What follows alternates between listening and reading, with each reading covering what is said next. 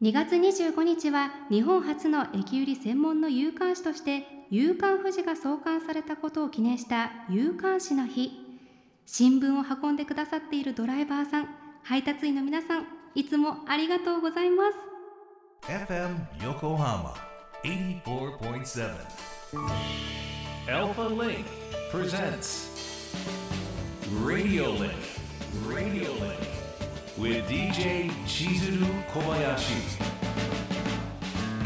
小林。千鶴がお送りしています。FM 横浜アルファリンク presents Radio Link。ここからは物流ものしリンクのお時間です。知ると誰かに話したくなる物流業界のいろんなトピックスを深掘りしていきます。今回は先週に引き続き素敵なゲストをお迎えしております。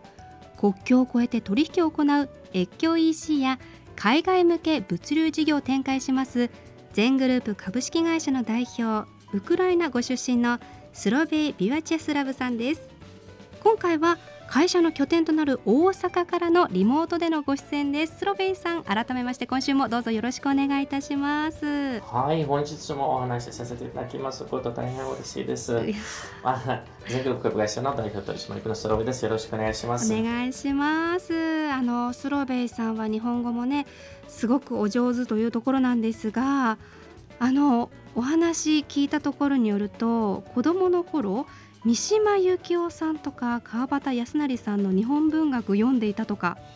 あの、まあ、子供というよりはもう高校の時ですけれども、はい。ウクライナでですか？あ、そうですね。あの、かなりその、まあ、人気ですので、うん。あのまあ、翻訳、まあ、日本語ではなくて翻訳では読んだんですけれども、えー、えちなみに作品は何読まれたんですか？えっ、と、まあ、三島由紀夫は金閣寺です、ね。あ金閣寺ね。うんうんうんうんうんうんはい。川端康成さん伊豆の踊り子とかですか？とかですね、あと、こう、まあ、短編小説たくさんありますので。えー、ウクライナご出身ということですけどまず最初にこう日本に興味を持ったきっかけとかあったんですか？えーとですね、あのーまだ当時の私の世代はアニメとか漫画の世代ではなかったので、うんうんこの日本の、えーイメージというのは例えばその、うん、武道とかですねこの空手とかね子供ちょっとだ子供の頃ちょっとだけやったことありますし、ええあとこう、えーまあ、日本文学からこう得られたイメージくらいですかね。えー、でもそこから日本語を学んで日本に行こうって思ったのがすごいですね。まあ、あの日本語を学び始めるとどんどんあの興味が湧いてきて、うんうんうん。あの先生も日本人の方、えーに恵まれてて、うん。えーまあ、自然にちょっとぜひ行ってみたいなっていう気持ちが。そうなんだ。実際日本に来てアニメとかそのポップなカルチャーとかはハマった感じですか？うーんあハマってはいないんですけれどもちょっと年齢がもうすでにこう、うんうんえーににまあ、二十歳超えてたのでうんうん。でもあの中には例えばその「鬼滅の刃」とかですおうおうおう。ね最近ネットフリックスとかでは見てまあの結構面白面白く見ましたね。私もネットフリックスで見ました。好きなキャラクターは何ですか？えっとまあ主人公ですかね。あ炭治郎さん、私善逸です。善逸ですか。さあさあさあさあさあちょっと余談がね長くなっちゃいましたけれども前回は全グループのお仕事の内容特に、まあ、国境を越えて取引を行う越境 EC サービスについてのお話伺いましたけれども全グループでは新たなサービス全リンクの提供を始めたということでこちらはどんなサービスなんでしょうか？はい、えー、と全リンクというのはですねあの海外販売を行いたいこう全ての事業者に向けて、えー多言語対応とかですね、えー海外決済、えー国際配送まで一括で提供する、えーいわゆる越境 EC 多様化サービスですね。えー海外のお客さんがこうサイトにアクセスした際に、えーサイト上で海外専用バナーが表示されます。えーそこでお客さんは、えー海外専用バナー、えー上で好きなこう表示言語をこう自由言語から、えーまあ、自分の言語を選択することができます。で、試商品選んだ後に、えー海外専用バナーで、えー注文へ進むボタンを押すと、えーまあ、決済画面映ります。まあ、そこでクレジットカード、ペイパールとか、えーまあ、銀行振り込み始めて、えっとまた暗号通貨とか、まあ、またローカルなこうコンビニ払いみたいな、えーお支払い方法で、まあ、全部で100種類、えーにもあるんですけれども、おー100うんうんそういったこう決済方法をえー使うことができます。えーで海外発送手続きとか、また言語のこうカスタマーサポートなどは、まあ、全て全リンク、まあ、弊社で弊社が行います。うんうんうんえーとまあ、海外のお客さんは日本の EC サイト上で商品をこう選んで購入できるようになって、うんうんまあ、日本の EC サイト、まあ、事業者様は商品登録の手間をこう軽減してより簡単に、えー海外対応が可能に、えーなります。うんうん。でゼリンクは消費費用は、えーえーまた月額費用、まあ、決済手数料といった固定費用はもう一切なくて、うんうん。えー販売手数料10%のみでご利用いただきますうん、で、まあ、販売分析を行うダッシュボードも無料で提供します。で全リンクは一級 EC 化だけ行うんではなくてこうしっかりと、えー購入代行のリソースを使ってこう販売実績が上がる一級 EC サイト化をお手伝いします。なるですとあれですよね。固定費、まあ、初期費用などかからず手軽に気軽に海外販売できるお手伝いっていうところですよね。そうですね、うん基本的に物が折れないとあの手数料が発生しないというような仕組みですね。おお嬉しいですね。あの国境を越えた取引であります越境 EC サービスですけれどもスロベイさんが今感じている課題問題点ってございますか、はい、まあ非常に多いんですね。ええー、とまずはその送料がねお客さんにとってこう商品を購入するかえーのこう主要な判断材料になりますね。まあ、10年前から会社を、まあえーえー始めて、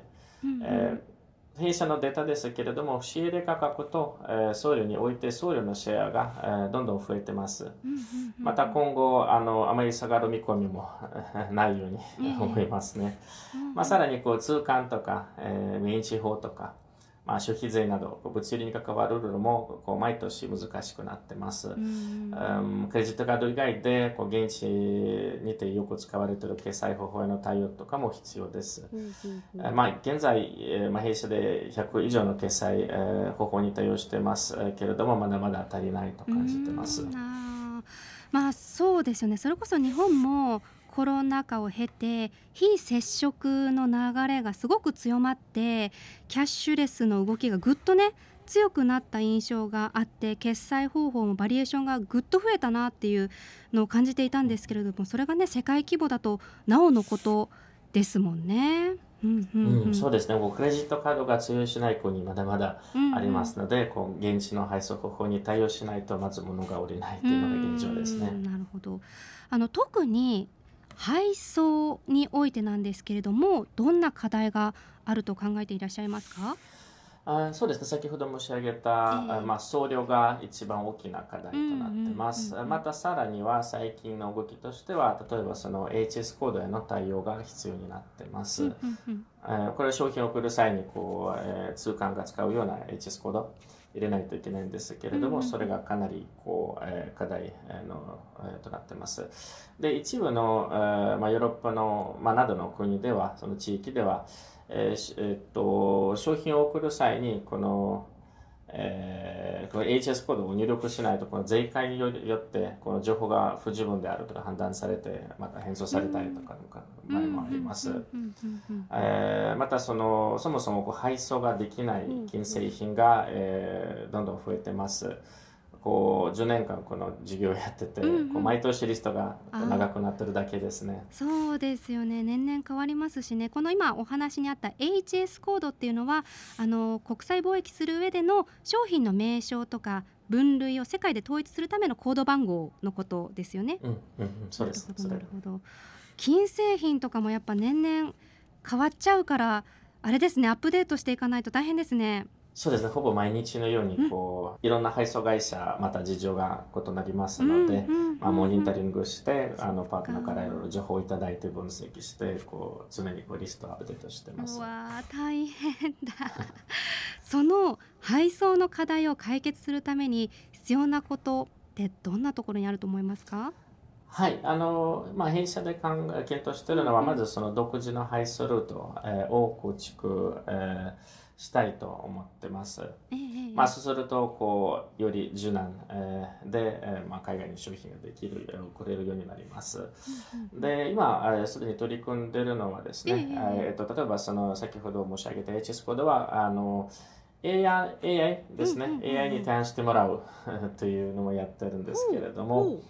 で、さらに、この金製品の判断、どれが遅れるか、どれが遅れないのか、それも、えー AI にえーすでにえー任せて、一部任せてますので、ええかなりいい成果が出てます。すごい自分の人間の頭だと時間がかかっちゃうようなものを AI に託せば、まあ、瞬間的にというか瞬時にやってくださって助かりますよね。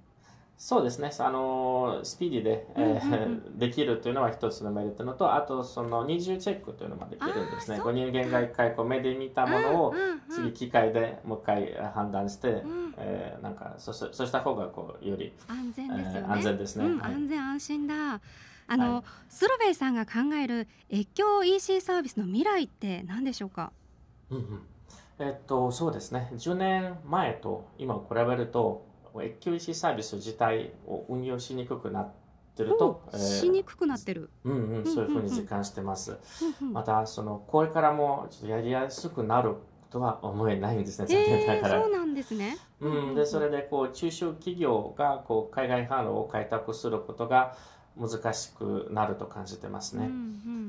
まあ、ただ、しかし、こう、世界の越境 EC の市場規模は、あの、年々拡大してまして、まあ、今後も成長が続くと予想されてます。うんうんまあ、そこで日本はこの困難を乗り換えてでも、この成長の流れに沿ってこう挑戦しないといけませんね。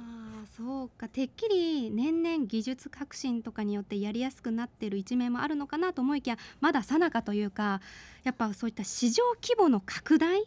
がすごくてまだまだ大変なところがあるっていうところなんですね。そうですね、ん。まだ課題がたくさん残ってます。うん。まあ、逆を言えば伸びしろというかこれからまだまだいろんなことができるジャンルっていうことでもありますよね。では最後に今後の目標夢など教えてください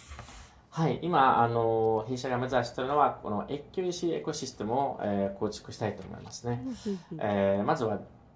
自社事業における基盤をしっかり整ええーていきたいと思います。で、先々は、えー、越境 EC 事業の幅を広げて、えー自社だけでなく他社も巻き込んで、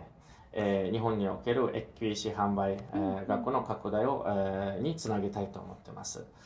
えーで、まあ、直近では、えー他社商品のフォワーディングといった、えー新規事業の展開が、えー目標になってます。うんうんうん。えー物流は売上に直結するでなくでだけでなく、えーこう買い手売り手、えー双方で、うんうんうん。えー課題を感じる、えー共通の項目ですね。で、まあ、例えばファッション、まえ。えあ、商品で言うとファッション、保証、えーまあ、陶器、えーまたお茶といった外国人が欲しい、買いたいと思う、えーこう特化型えーのサイト、こう専門的なサイトの構築といったことにも取り組みたいと思いますね。うんで、5年以内に、えーこれ大きな目標ですけれども、あの売上を1000億円超えることが、えーねえー超えることを目指してます。いやーもう応援してます。あの、はい御社のホームページ拝見したらあの全ポップとかいう日本のカルチャーを詰め込んだこうサブスクのサービスとかもあったりとか面白いことされてるなと思っていてあとですよこの番組のスポンサーであります日本 GLP さんも御社の成長すごいなって注目していて物流その倉庫だけに限らず何かしらのお力になれないかなって今思案してるところもあるみたいなのでなんかこのご縁をきっかけにいっぱい面白いことしましょう。そうですね、これきっかけになんか面白いことやればねぜひぜひ仲良くしてください。また何か新しい取り組みなどありましたらまた番組でお待ちしてます。はい。こちらこそよろしくお願いします。はいというわけでスローウェイさん今回はお忙しい中本当にどうもありがとうございましたありがとうございました。ということで今回の物流モノシリンクは越境 EC サービスを展開します全グループ株式会社についてお届けしました。